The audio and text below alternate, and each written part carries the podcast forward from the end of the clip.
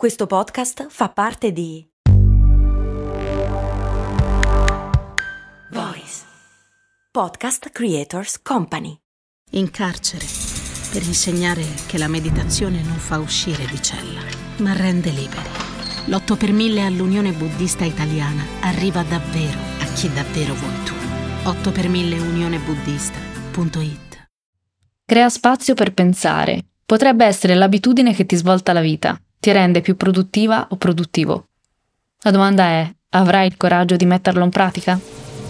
Ciao, sono Stefania Bruscini e stai ascoltando Un Passo al Giorno, il podcast giornaliero che ti aiuta a essere costante con consigli pratici, articoli interessanti e molto altro. Hai bisogno di uno spazio per mettere a fuoco cosa conti di più. Se siamo troppo occupati per pensare, allora siamo troppo occupati e basta. Tempo fa un'azienda molto grande mi ha contattato per fare un percorso a un dipartimento di manager e il responsabile organizzativo dell'evento mi ha detto molto bello il tuo percorso, però questi manager sono molto impegnati e avranno difficoltà a trovare il tempo per farlo. E gli ho risposto se hanno difficoltà è esattamente il motivo per cui dovrebbero farlo. Al che gli si è accesa la lampadina e mi ha detto è proprio vero. Spesso ciò che manca è proprio lo spazio per progettare, per pensare, per questo mettiamo il pilota automatico. Un po' come quando ci lamentiamo delle aziende quando dicono si fa così, si è sempre fatto così.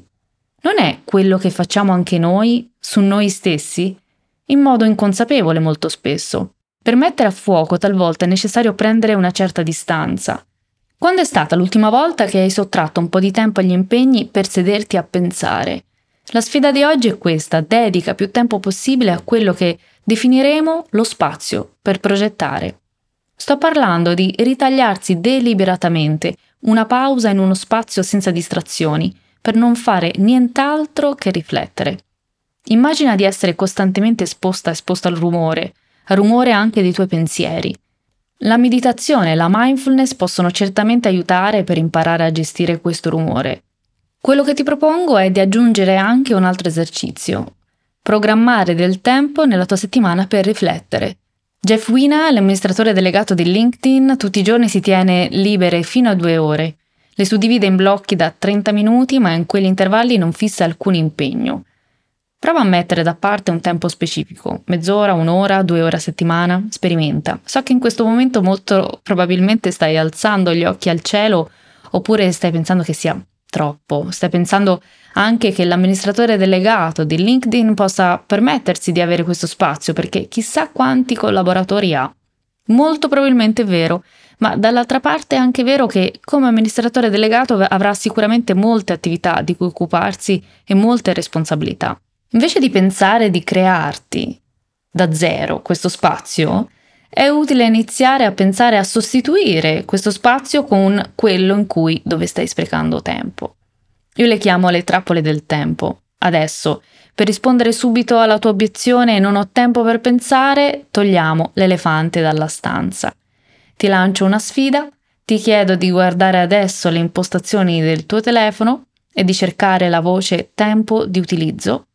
Guarda quanto tempo ogni giorno in media questa settimana hai passato al telefono sui social vari, WhatsApp, email.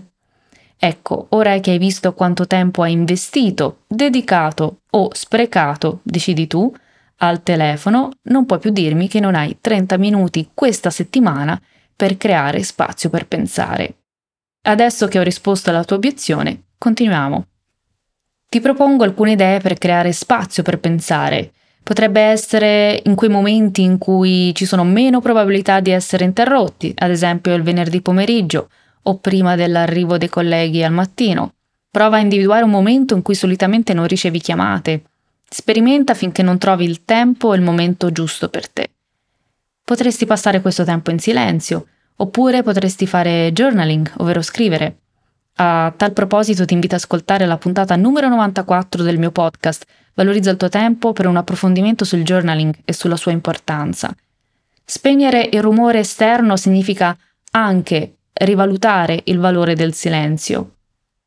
La psicologa clinica Amy Sullivan spiega bene perché il silenzio dovrebbe far parte della nostra giornata. Secondo la psicologa il silenzio, oltre ad aiutare a offrire opportunità di autoriflessione e momenti in cui possiamo sognare ad occhi aperti anche altri benefici. Quando siamo agitati, la nostra risposta combatti o fuggi è in sovraccarico e causa una serie di problemi, spiega la dottoressa Sullivan. Possiamo usare i momenti di calma e di silenzio per sfruttare un'altra parte del sistema nervoso che ci aiuta a spegnere la risposta fisica del nostro corpo allo stress. In altre parole, questi momenti di calma e di silenzio possono aiutare a abbassare la pressione sanguigna, ridurre la frequenza cardiaca, a stabilizzare la respirazione, ridurre la tensione muscolare, aumentare la concentrazione e la cognizione. E questo sicuramente ci può aiutare a pensare anche più chiaramente. Per quanto riguarda il sognare ad occhi aperti, sai che ci aiuta anche a essere più produttivi? Se vuoi approfondire lo puoi trovare nella puntata numero 29 del mio podcast Valorizza il tuo tempo e ti metto il link in descrizione.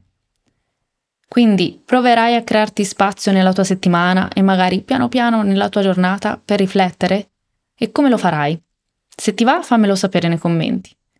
Ecco il tuo passo al giorno di oggi. A domani!